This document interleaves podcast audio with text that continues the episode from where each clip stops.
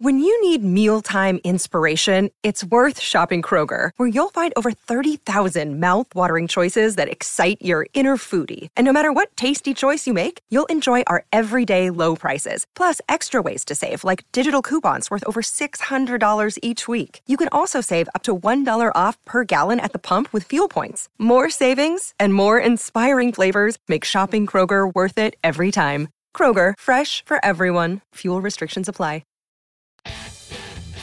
What is up, everybody? Welcome into this Wednesday episode of Flippin' Bats, where we got a great guest coming at you. One of the best pitchers in the game of baseball for the Arizona Diamondbacks, Zac Gallen. This is going to be an awesome conversation. One, I actually played against Zac Gallen in the minor leagues, and it turned out he had quite the bone to pick with me from when we played against each other down in Palm Beach when he was with the Cardinals organization. So that was fun to hear him bring up, but it ended up being a really awesome conversation. He was just named to the All Star team, was the starting pitcher in the All Star game. We're going to talk all about that and the outfit he wore on the red carpet and how it was starting that game, this Diamondbacks team, and how much fun it has been playing on a team that is on the cusp of being in a playoff spot, and just so much more from his life journey playing at UNC and getting drafted and his funny call up to the big league story. This is a really, really fun conversation. I hope you all enjoy it. So, without further ado, let's welcome in now Zac Gallen.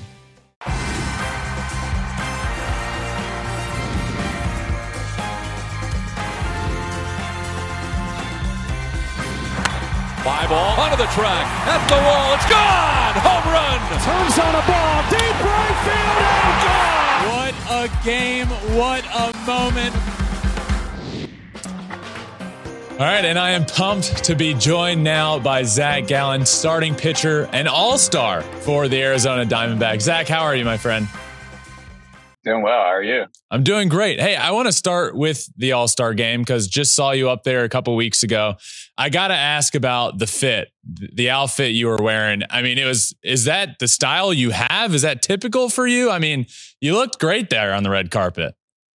Oh, I appreciate that. Um, the, the style is probably within what I normally do. The, the Gucci sweater was definitely out of my comfort zone. um, but yeah, I'll, you know, especially on the golf course, I'll, I'll, you know, rock the collared shirt with, you know, a little sweater over top or, you know, crew neck or whatever. Um, so I figured I would just kind of elevate, elevate that. And, you know, was looking for something to make a statement. I saw that sweater when I was out shopping and, uh, figured I'd pick it up and see what we could do with it. I mean, when you're the starting pitcher in the All Star game, I feel like you got to bring the heat, and and you did that. So I, I thought it was a good look. So your first All Star game, first off, I can't believe it was your first All Star game, but that's a different story because uh, you've been one of the best pitchers in baseball for a few years now. But how was the experience overall for you?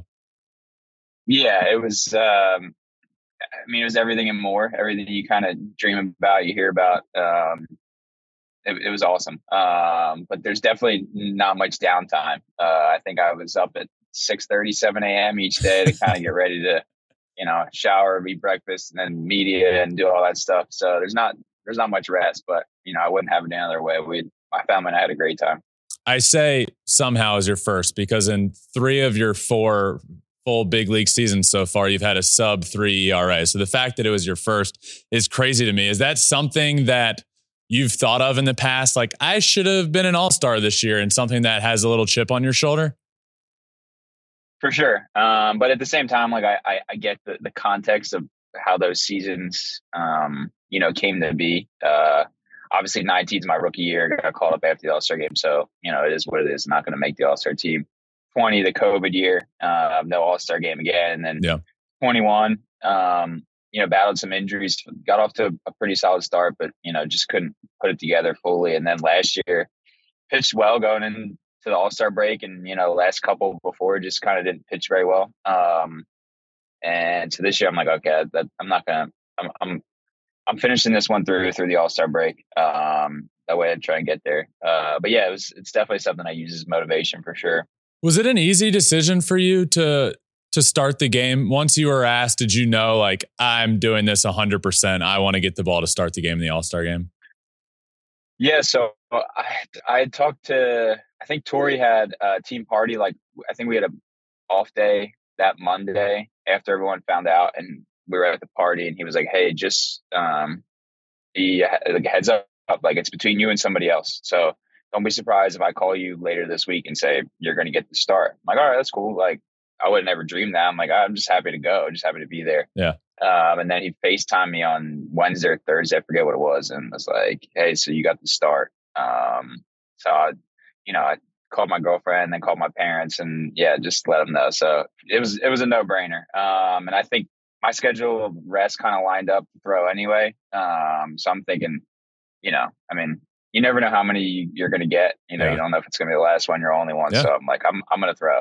So how were I mean, I know it's it seems to be a really fun game for the players to play in, and obviously it's an exhibition. So were there no nerves when you took the mound, or were there more nerves than usual? Like where were you at mentally for your start? Yeah, I wouldn't say there was a lot of nerves. I would say it's more just like you're just super like amped up. Yeah. Really. If that like you know, I've never been a part of something that on that grand of a scale. Um, you know, and you get to fly over and you have all the extra stuff that's player announcements, all that stuff that like kind of just comes into play. Um, so for me, it was just, it was a good test and a good kind of preparation for, you know, what I've heard the playoffs and the World Series look like. Um, so just to kind of control those emotions, um, kind of, you know, stay within yourself really. But yeah, I wouldn't say I was super nervous. I'm like, you know, it's an exhibition game. Um, so it's like, you know, just have fun, see what happens it's got to be cool to to not have the nerves there, but to for it to still be a situation where you get super amped up for it. I remember the All Star game in DC years ago where Max was starting, and like every pitch he threw in the first and every heater he threw in the first inning was like over a hundred. It was like, good God, this guy is amped up. Um, for I, I, wish, I wish I had that. I was looking, I'm like, all right, what am I going to hit today? I'm not a you know huge velo guy. I'm like, do I get the first 98 of my career? And the first is 93, and I was like, that's a long way from 98. So I don't think we're good. So I think our training staff and everybody was happy that my velo didn't, um, you know, spike. Cause I've, yeah. I've heard of stories where guys' velo spiked and, you know, two weeks later they're on, they're on the IL just because, yeah. you know, they, you know, overdid it or whatever. Who was the coolest person you got to meet up there that you hadn't met before in, in Seattle? Uh, Derek Jeter, probably. Um, you know, I grew up a Derek Jeter fan. Um, you know, for me, at first it was McGwire. And as I got a little bit older, um, it was Derek Jeter. I wore two. I wanted to play shortstop. Um, you know, just being from the Northeast, just, you know, that's a guy that is on TV all the time and, and you see him and, you know, he's everywhere. Um, so to, to finally get a chance to meet him, especially after, you know, being in Miami for a couple years and not having a chance to talk to him, I thought was a, was a cool experience. Um, so we talked about whether it was or was not an All Star game snub, somehow last year you finished fifth in the the Cy Young voting, and I read I read something that said um, on your phone you have a list of the writers that didn't put you on the Cy Young list to to give you motivation. Is that true?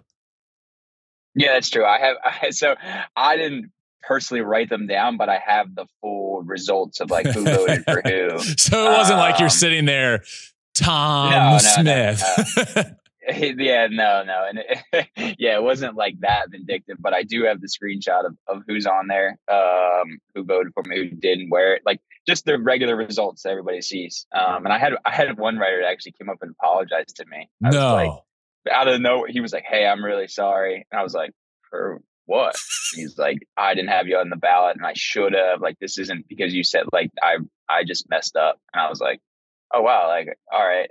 So it's kind of like the uh, Billy Madison, where like you're crossing the name off the list. It's like so I'm like, all right, I'll spare you another day, I guess. Yeah, I don't know if I like the, you know, like it doesn't mean no good now. Like, great, thanks, but you know, I guess I feel That's, better. It's but... like when um, it's like when an umpire misses a call and they're like, hey, I missed that one. It's like. Yeah, I know you missed that one. I said it was all over the plate. It's like I can't do anything with it now. Like, yeah, so the whatever. least the least favorite thing, uh, my most hated statement from umpires when I was hitting was, you know, like as a pitcher, I feel like you know when you got a call that might have been two or three inches off. As a batter, I know when a ball was two or three inches off, and I would typically not turn around and say something, but just say like that was off. And then the my most hated response was that was a good pitch, Ben. And like, I don't care if it's a good pitch. There's a plate there, and I know it was off of the plate. So yeah, so, I know. So, yeah. Oh, there's certain times like I'll be in the game and I'll get a pitch like you know our catchers do a good job bringing it back on, and I'm like to myself, I'm like, thank you, like to say to myself to the umpire, thank you for calling that because I know that wasn't a strike. Um, but yeah, it's it, I don't know. We, that's a whole different conversation. Yeah, yeah, we yeah. can have it another time. Uh, last year for you, 44 and a third consecutive scoreless innings. I think that's seventh all time. Six consecutive shutouts, which ties for the most. How, what was that stretch of baseball like for you? Yeah, it was. I don't know. It was wild, honestly, because like I said, that was the streak didn't start it started after the All Star break, but it was like I think I had like two good starts, and then I had like an okay one in Cleveland, and then after Cleveland, like I just went on a run. Um, and I just to myself like going in the All Star break, I'm not a big like numbers guy. I don't look at my numbers, but I'm like I'm pitching better than what my numbers say. Like, yeah. what do I need to do to get to where like I think I had a you know respectable year or whatever. So for me, I'm like, all right, I have 14 starts left. Let's go see if I can go seven innings, one run. Um, you know, 14 earned runs the rest of the way, yeah. and start off pretty good. And then, you know, like I said, I had an okay start in Cleveland, and then it just clicked. Um, and I didn't know I had the streak until, or had a streak until after San Francisco. I think I'm at like 21 innings or something. That's like what I was going to ask. When did, when in your head did you realize the streak came about? I didn't. I didn't know it. So I think I did a post game interview and Todd Walsh, our one of our Bally's reporters, said, "You know, you haven't given Barun 21 innings." Like I had no idea. Like, and my dad said after the game because I left that game with a runner on second base, but I think they got on with an error. He's like, "Man, thank God, you know, that run didn't score." And I'm like, you know, as a pitcher, like it's unearned. Like we're up 10 yeah. nothing. Like it's whatever. He's like, "No, you haven't given Barun 20 something innings, whatever it was." And then, you know, I go the next. So the next start was probably the toughest for me in Kansas City because that at that point I'm thinking about it. I'm like, oh, I, all right, now they expect me not to give up a run. Went out there and pitched, you know, on the defense, pitched scared, and I said, all right, from that point on, like I'm gonna, I got to go out and earn this thing. Like I got to yeah. take it. I'm gonna pitch on the offense. Um, and yeah, I mean, it was it was just a crazy, it was a crazy run of, you know, I I think I, I turned 27 the day after I pitched in Cleveland, didn't give up a run for like a month. So I'm like, man, this age 27 thing's pretty solid if you ask me. So, so you knew in your head, 14 starts left. Let's try 14 earned runs or less. Do you know what that final total was? Uh, if you would asked me like a few months ago, I probably would have told you. I think I might have given up 15 earned runs. I think I don't remember, but I know like the streak obviously helped, and then I think I gave yeah. up three against San Diego, three in Colorado. Like it was close. I think I might have gotten under it. It might have been 10 earned runs. I don't know. And then I got to ask about this. Earlier this season against the Royals, you threw what might have been the nastiest pitch I've ever seen. And it got listed as a changeup, but I don't know. One, it, it moved, it cut like 12 inches. It moved 12 inches horizontally. Uh, did you intentionally throw that pitch? Like what happened there? No, I, I, I wish I that's there was supposed to be a changeup. Um, and I don't know if my if my arm was super late or whatever it was, but the way the ball came out just cut. And I wish I could recreate it. People were like, "Are you gonna like you're gonna work on that thing?" And I'm like, if I knew how to throw this thing, I'd throw it every time. like, just the spin looks weird. So, um, yeah, no, that was totally by accident. Um, it had, I think, just as much kind of you know induced vertical break as my fastball with like nine inches of cut. So it's like you know you're throwing a fastball that is like a slider essentially. So, so it, it was to um, my buddy uh, Vinnie Pasquantino. We went to ODU together, and now he's in the Royals organization. And his his comments on it are hysterical. He said this was quite possibly the craziest pitch I've ever seen. I've never been more confused in my life. Was it a cutter? Was it a changeup? Somehow it was both. That's why I saw that on Twitter, and I was like, yeah, I don't I don't know either. And it was like I felt bad at the umpire, and like yeah, and the zone was pretty solid that day too. So I was like, oh man, there goes a good there goes the good zone for the rest of the game. But yeah, I, I have no idea. Like I, I wish I could recreate it. I wish I knew how, how it worked, but just yeah, it's inexplainable. You've had uh, there's been a lot of coaches, managers, uh, hitting coaches come out and praise you for the way you pitch. And as a guy that was a hitter professionally, though I might not be the best example because there were way too many 0 for 20s in there, but you're supposed to go up with a plan and, and know a pitcher and try and understand what he's going to do to you. But a lot of hitters and coaches will say that you're a guy that doesn't really have a pattern that somebody can pick up on. Is that something you pride yourself on? Is never trying to fall into a routine. And, you know, a lot of pitchers will have like an 0 2 go to pitch. I mean, you're a guy that doesn't seem to ever fall into a pattern. Yeah, I, it's not something that I'm necessarily. I don't. I don't know the exact word for it, but yeah, I'm. I'm essentially just trying not to to telegraph sequences. Um, try and think of different sequences. Like I'm. I'm always trying to do some sort of self audit of myself. Um, you know, whether it's two months into the year at the All Star break, you know, after a couple starts, just to kind of see like what my usages are, just what's working, what's not working. Um, you know, trying to see how a team, you know, approached me last time if they had success, if they didn't, um, and just trying like for me, I, I I always just think of it as like a chess match. Yeah. I'm trying to be two, if not three moves ahead. Um, and yeah, just try not to fall into those patterns. I mean, that's just kind of, I've always been a guy who hasn't had crazy stuff. So I've kind of just had to learn how to pitch, you know, mix and just kind of try to outsmart guys. Um, I think when I try to fall in love with, you know, one or two pitches is when I can, you know, have, you know, problems. It was cool. I have John Smoltz on the show every Saturday. And when I knew you were coming on, I, I asked about you and from a Hall of Famer's perspective, like what he likes watching about you because you aren't a guy that's going to throw. We see a hundred all the time in baseball now, but you're one of the best pitchers in the game without doing that. So I asked him what he thought about you and getting to watch you pitch, and I thought his answer was really cool. So let's listen to that. Uh, very clean mechanics, sneaky fast, and everything he does. Right, ball gets on the hitter. He's rarely in the middle of the plate. And he mixes up his pitches. He's got the complement to take out a left hander and a right hander but I love the clean mechanics. You know, he's not going to wow you by falling off the mound and throwing a hundred, but he's going to do the ball, do the things that you have to do to pitch in this league.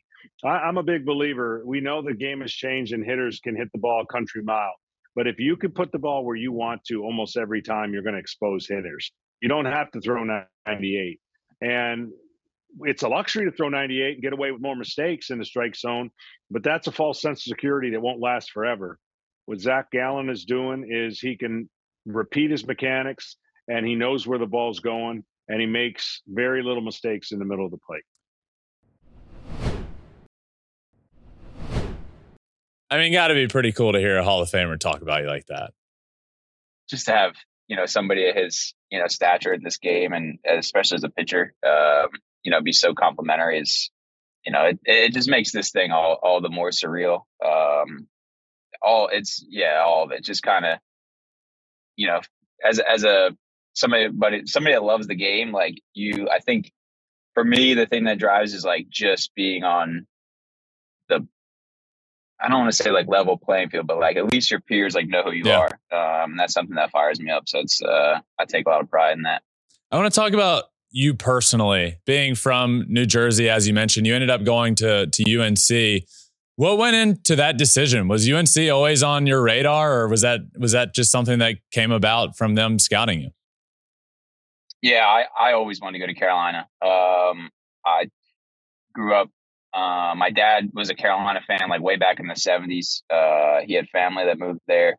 Um, I loved Michael Jordan because my brother. Um, and then when I was starting to take notice of college baseball, um, you know, and the College World Series being on ESPN when I'm in, you know, fourth, fifth, sixth grade, something like that. Um, you know, Carolina was there every year. So for me, I'm like, oh, I love Carolina blue. Like the colors just look awesome. Like I want to go to Carolina. Um, and I think they kind of knew that just from an early age. Yeah. Um, so you know, they, I think they they it was down to them. Oklahoma State and LSU were my final three schools, and I, I, am gonna guess that my travel coach was like, "Hey, just be patient while he takes his other visits because you guys are probably he's still going to commit there, but you know he's got to do his due diligence. Um, but yeah, it was it was awesome. I had a great time there. It was it was the best. You end up getting drafted out of there, 2016 third rounder. What was your draft day story like for you? How cool was that day?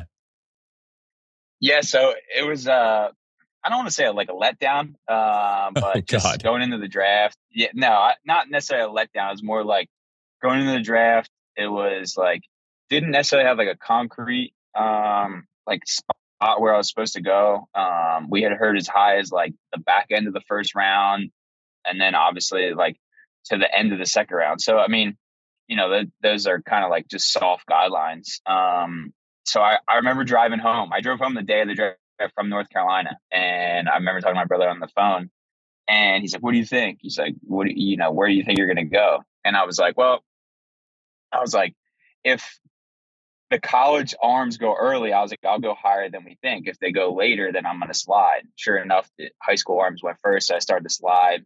Um, don't get picked in the first day. And then the second day, we're all, you know, at my Aunt Jennifer and, and Uncle Jimmy's house. And we're just sitting there and the, the draft is on the computer or whatever.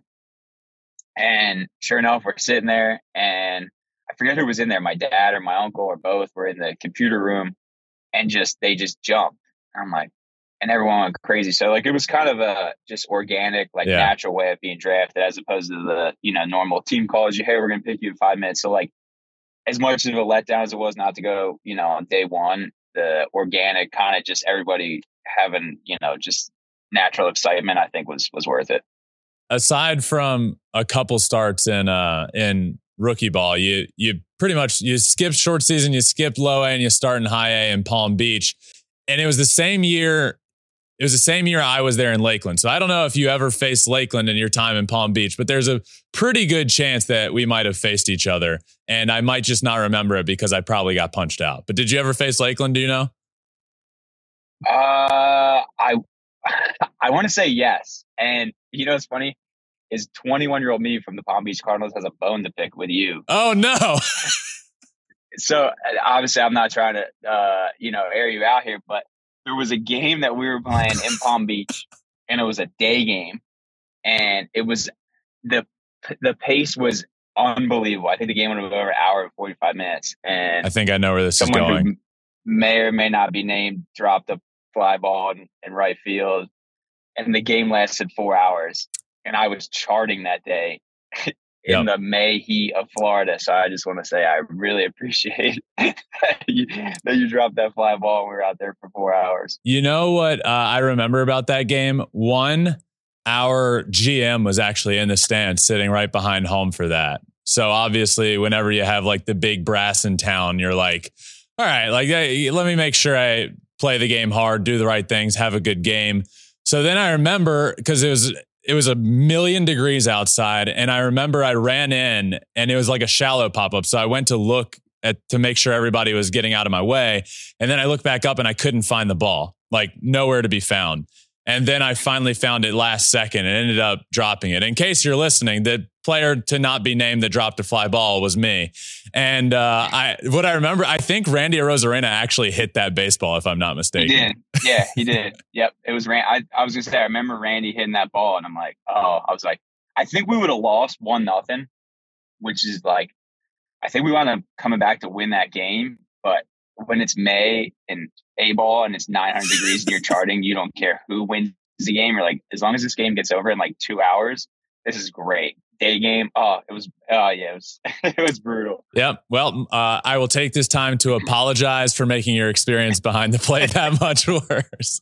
Uh, I do no, remember because it was oh, it was the one fly I've obviously made errors in the outfield professionally, but from like throws that get away from guys. But that was the one the one pop up fly ball that I ever just clanked in the outfield. So I'm glad you were there to experience that and we can talk about it here today. This is therapeutic. I will take a little bit of blame because I'm pretty sure I either said to myself or to whoever was charting with me, like, man, I'm like, we're on a good pace, right? Because it was like the sixth inning, I think I was like, we're on a good pace right now. I'm like, we could get to the beach. Like, this would be solid. And then sure enough, like the next half inning was like, oh man. And then it was like 14 inning. Uh, so yeah, but I think I did throw against Lakeland. I yeah, I mean that time was a blur. I mean that league at that time, there were some really good players. Like I was telling guys the other day, we just played the Braves, and that um, Fire Frogs team was unbelievable that year. Yeah. Like Acuna, Riley, Yep. and they were all 18, 19. Um, yeah, it was just, I mean, there was really good talent that year in that league. It's one of this. I, I've told this before, but I I pitched in college. I did both in college. So professionally, like when a game became a bro, a blowout, I would obviously volunteer to be the guy to pitch, and I did. We were we were getting our ass kicked by the the Fire Frogs team with Acuna and Austin Riley, and I came in. Punched out the first guy. I think it was Alex Jackson. We've actually talked about it since. Punched him out on three straight fastballs. And then this next guy comes up I get ahead again 0-2. I felt like I was throwing 105 miles an hour. Um, I wasn't, but I, I did touch 92 there, which was which was good for me. I the other Verlander got all the velocity. I didn't have it. But uh, so this next guy comes up. I get ahead 0 2 on two fastballs, and then I shake my catcher as a position player in a 17 nothing ball game. like, no, I got this. I Yeah, got this. trust me, I was a pitcher. Throw the nastiest curveball of my entire life, and it's hit for a rocket off the wall in right center field. And that ended up being Ronald Acuna, who is, it turned out to be pretty good at baseball. Yeah, solid player. You know, I like Riley to me more like at that time was harder to game plan for than Acuna, which is so wild to say. Like, but I watching Riley play was like, okay, that guy, he was supposed to go to Mississippi State, I think. I'm Yeah. like, if this guy would have been a freshman this year, he would have hit 50 home runs probably in the SEC. Like, it would have been a joke. So, like, watching him play, and then I think Acuna might have went high A, double A, triple A that year too, or something along those lines. But when we played him, like he was, you could tell he was a really good player, Yeah. but there was just something about Riley that was like different. I'm like, okay, this guy, like at 19 to be in high A, there's there's something legit about this guy. Yeah. You end up shooting up through the minors as well, high A, double A, triple A, end up traded to the Marlins. How did you how'd you find out about that trade? Uh, the let's see, where was I? I was in Palm Beach. this is the story that kind of went viral like not too long ago. But I was in Palm Beach. They had us come down for a camp, uh, like a winter workout camp. I don't know. It was like they had me come down for two days. I was told after the fact, "Hey, you didn't really have to be here, but you know, thanks for coming anyway." Like, all right, so I wasn't really too happy about that. Um, and get to the airport and we see that the Cardinals had agreed to a trade with the Marlins for Ozuna, and I, I forget at the time if we knew somebody was like if we knew Sandy was in the trade already, if it was somebody else or whatever, or they didn't name him yet. And I remember looking at uh, one of the guys that was there in the airport with me. I was like, man, everybody's getting traded. That sucks for them. Like little did I know, like two hours later, I landed in my connecting, landed in Charlotte for my connecting flight, and my phone is. I didn't turn it off, so like it just like as soon as you get back to the service, you Yeah. know it is like, and it just started to ring and buzz and all. And um, I got a call from one of the guys from my agency, and I'm like, oh, this, this can't be good. So I let it go to voicemail. Listen to the voicemail, and he's like, I'm sure you've heard about it now. I'm like, nope, haven't heard anything. So I went right to Twitter, saw it. Yeah, it was it was a whirlwind. My mom texted me, she's like, did you just get traded? I'm like, I guess. I don't know. I guess we're gonna find out. So yeah. in uh so in 2019 you end up getting your first your call up to the big leagues and i like asking everybody this story because i didn't get it you know you always want to get that phone call and and to get it in 2019 what was that moment like how did the call to the big leagues happen for you Yeah, it was kind of wild actually. Well, I don't know, wild, but like I was having a pretty good year in AAA that year. Um, and it, it was to the point where I was like, all right, what what more else can I do to show that I'm ready? Um, I was like, I felt like I had checked every box in AAA. Um, I mean, the, the unfortunate part was that, well, unfortunate for me, but fortunate for the other guys, like nobody got hurt, so like there was no spot for me to pitch. Um, so a starter goes down. I want to say it was Caleb Smith or Pablo Lopez. One of those guys goes down, and I'm like, okay, my start is coming up. Like I sh- that'll probably probably be my spot. Yeah. Um, and I, I think they would have to push me back a day or whatever. So I don't get. I'm thinking to get called up. No call up. So I, I wasn't happy about that. Um, my agent just kept just being like, "Hey, listen, whatever you do, don't change what you're doing. Just try and stay healthy." So I was pretty fired up about it. I think every, all the coaches and every the players were like, kind of like, you know, what, you know, was, we were kind of surprised. So yeah, I'm voicing my opinions, venting like whatever to the pitching coach. I make one start in El Paso, throw fine, like whatever, it's whatever. And we go to Albuquerque next. And after the Albuquerque flight, on the flight home to New Orleans, the manager comes up to me and I'm watching the I'm watching a movie and I thought he was gonna say something about the movie that I was watching. And he taps me on the shoulder and he's like, Hey, when you get off this flight, you're gonna be a big leaguer. So I took my headphones out. I was like, what say that again? what did you say? He was like, when you get off this flight, you're going to the big leagues. And I was like, no way. So I had to sit there for like an hour and a half. and like the te- my teammates started to find out, like guys that were sitting around me, and they were like, really like, but you know, it was a late flight. Like people weren't going to go crazy. And I couldn't tell my family, couldn't tell anything. And then I got off the flight and all the guys were waiting for me. Um, you know, gave me handshakes, hugs, whatever. Um, yeah, it was crazy. I got home at like 2.30 in the morning and had to pack, call my family, let them know, Jeez. hey, this is what's going on. Yeah, it was. I, I don't think I slept like for you know probably twenty something hours. you end up that you end up getting traded to the Diamondbacks. Basically, it was you for Jazz Chisholm, and uh, a couple years ago, Jazz said he wanted to homer off you as the guy that he was traded for, and uh, I love Jazz came on the show. It was a great episode. I love the guys. Since then, though, Jazz has gone 0 for 9 with three punch outs against you. Is there some extra motivation there in that matchup between you two?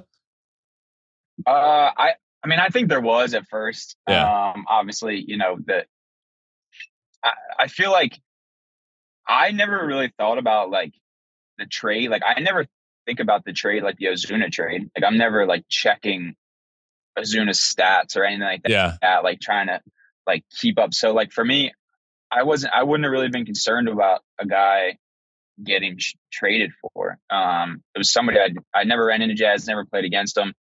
Like just wasn't really didn't really know anything about him really. So like for me, I wasn't really cognizant of the trade. Um, and then he had said that you know wherever whatever podcast he was on, and so I'm like, okay, like now there's going to be added. Yeah. Um, you know, whatever to this thing. But like that, that was two years ago. And for me, like, I'm not somebody that pitches with a lot of emotion. And that first start against Miami, I definitely was pitching with a lot of emotion. Like, yeah, you could see my velo was up extra high that like first three innings. Like, so, and I've just kind of learned that it's exhausting. Um, you know, I mean, it's just like now it's just kind of like, all right, I'm gonna go out and do my job. I'm trying to help my team win. Um, you know, he's a good player. Like I know that the 0 for 9, like it's probably not going to last. So to build this thing up and make it just yeah. nuts is just like is way too much on the on the mental game, yeah. and I need to have you know all my wits about me. How cool is it for you when you get called up to the Marlins? Obviously, not you know they're a good team this year, not a great team yet, and then the D backs for your first couple of years there uh, started to show signs of being good, and then this year I mean, you're getting to pitch every time out in the middle of a of a playoff push and went really well in the in the first half. I know the second half hasn't been quite as good as the first, but you guys are still just a couple games out of a playoff spot right now. How much fun is it for the first time in your career to really be pitching uh, to to get into the playoffs? Yeah, it's it's crazy. Um, so this is actually the second time, I guess technically. So when I got oh, traded from yep. Miami to Arizona, they were in a playoff race. So for me, like, I think I was kind of naive, excuse me, like naive in the sense that like I just got traded from Miami, who's in a rebuild, reload, whatever you want to call it, to a team that's now like two games out of a wild card spot and is like had went to the playoffs in 17, led the whole entire division in 18, and then just struggled in September down the stretch and then 19. So it's like, okay, I'm going like I didn't really know that like there was this kind of success over the last couple years because like when you're not in the minor leagues, you're not necessarily paying attention to like what's going on in the big leagues in terms of standings and all that stuff. So like, yeah, I think I was just kind of not, not necessarily oblivious, but like, all right, I'm just going to pitch. Like I'm just trying to survive in the big yeah. leagues. Like for me, I just want to stay here. Um, so there wasn't really this added amount of pressure, but it was like you could tell each game was like, you know, it, there was something on the line there for each game. And then obviously the last couple years have been have been tough. And then last year you kind of saw that last two months of like, yeah. all right, let's play this thing like we're in a we're in a playoff race. You started to see guys coming up. Like there's this fun part about being a, a young team that gets to play spoiler because it's like you're getting the that feeling of playing in a playoff race. Like you're like, all right, we're like, no, there's something on the line for us too. We have to prove something. And then, like you said, start out hot this year. Um, and yeah, I think just just having those not that every game isn't meaningful in the big leagues, but having those games where it's like live or die every night yeah. is definitely something that you can't teach. Like you just have to experience. So I think, you know, the, the experience for us is, is huge. How excited does this year make you for the future of the Diamondbacks? Obviously, this year, very you could get into the playoffs this year, but the writing's on the wall that this team is going to be good for a long time to come. I mean, Corbin Carroll's a, a superstar, um, and, and, there's so many, so much young talent around this team that, uh, you know, I hope you guys get into the playoffs this year, but the the future is clearly very, very bright. And to have what seems like now the first time that this organization is willing to buy in on you guys and going to get a bat at the trade deadline, it feels like the writing's on the wall for this D backs team to be good for a long time. Yeah, it's it's definitely exciting. Um, you know, I I would say that talking to the front office, um, you know, they they've lived up to their word in the sense of like when I came up or like one of my you know, first couple years, it's Bobby Witt and it's Julio Rodriguez, like, you know, playing really well, having unbelievable seasons their rookie year. And I'm like, okay, where's our guy? Like, where where's that where's that guy for us? Like, when do we get that guy? And they're like, don't worry, he's coming. And I'm like, all right. And then Corbin gets here, and plays a month last year, and you could see that like it, it was there, but like in a month, you have no idea like what you know. Right. He's coming off injury and all this stuff.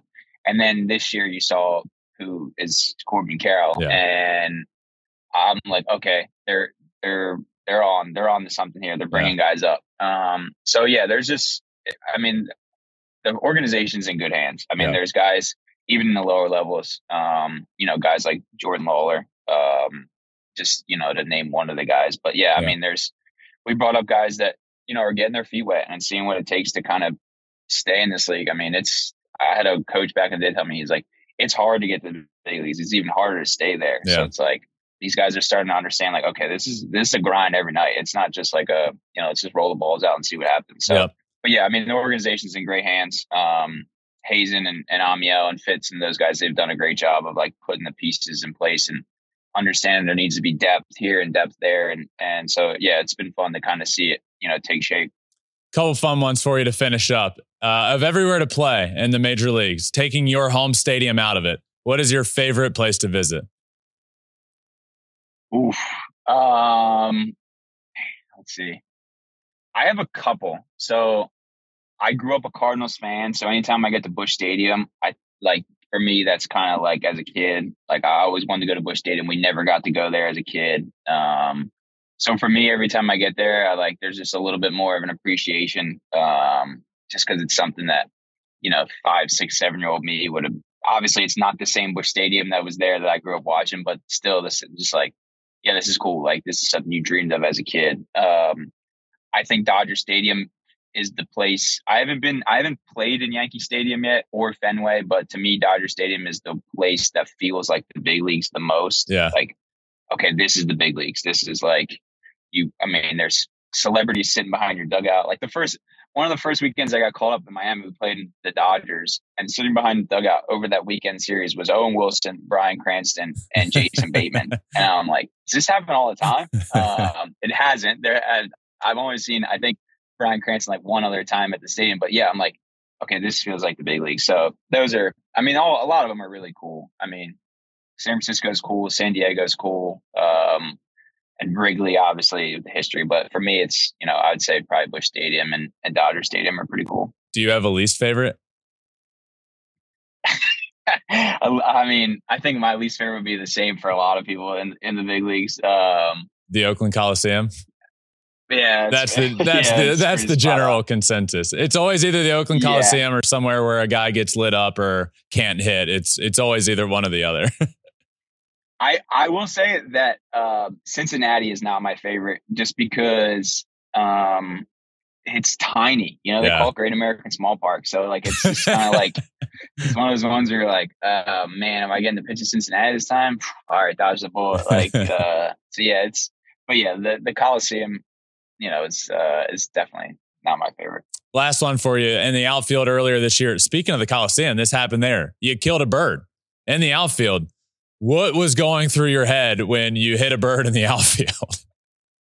I have no idea, honestly. Um, yeah, this is that the video right there. It's like so I'm working on a I'm working on my curveball right there, just like funny catch with uh, DC, one of our pitching coaches, and I threw a curveball and he just like whiffed on it. I'm like, oh, what's going on? And then I just kind of see like I saw the what I now know is the bird like tumbling towards him and like hits him in the leg, and then he whiffs on the ball. I thought he got hit in the shin. And then I realized he's like looking around, like seeing what's going on. And I realized he got hit, it's a he got hit in the leg with a bird. So there's nobody out there but me and him and two ground screw guys. And I'm like going like, oh, oh, like I have no words, just going crazy. And these ground screw guys like, what is this guy doing? Like, what is going on? So there's guys in the dugout and I come in, they're like, what is going on out there? I'm like, I just killed a bird with a baseball. And they're like, no way. And I'm like, yeah. I was like, uh, I don't even, I, I have no words. And they're like, we don't believe it. I'm like, it's out there. You can go see it. So we went and the AC, our, our video guy had him pulled up on like the, you know, replay, like all that stuff. And we're looking at it, we're like, no, like, I can't believe it. Like it's, it's nuts. Like it was, and the bird was like flying towards me and a curveball of all things. Like a, it's not straight. Like a, yeah, it was just kind of like I, I don't know. It was wild. Zac, I appreciate you joining me, man. I really just wanted to have you on to apologize for taking the time out of your life that you'll never get back of dropping that pop up down in Palm Beach. So sorry two again hours for that. I could have had on Juno Beach. You could have been on the beach, but you ended up having to sit in 105 degrees and bake in the stands in Palm Beach. Well, I appreciate you having me on. Uh, I appreciate it, man. Have yes. a good good luck yeah. the rest of the way. Uh, keep going, man. I'm rooting for you in the this season, Cy Young voting and all that. You're going to get one at some point in your career. So I appreciate you coming on, man. Thanks for having me. I appreciate it. Of course. Good luck. See ya. All right, just wanted to thank Zac again for joining me. Really fun conversation. And the second he said, I have a bone to pick with you, I was charting behind the stands. I knew exactly where he was going because I do remember that. It was the, it, I think about that often actually. It was the one time I dropped a pop up in the minor leagues and Randy Arozarena hit it. So I remember it very well. But a really, really fun conversation talking about pitching with him. I truly think he is the most underrated pitcher in the game of baseball. I mean, three of his four seasons, he's had a sub three ERA. He has been incredible in his career. So, a really fun conversation to be able to have with him on his journey to where he is now and uh, his pitching and how he goes about pitching in that unbelievable changeup cutter he threw to my buddy Vinnie. Just that was the most disgusting pitch of all time. But wanted to thank Zac again for joining me. I hope you all enjoyed listening. Make sure you're subscribed wherever you listen to your podcast, Apple, Spotify, wherever. We're also on all social media, including YouTube, where you can watch every single thing we do at Flippin' Bats Pod for all of them. That does it for another episode of Flippin' Bats. Until tomorrow, my friends. Peace.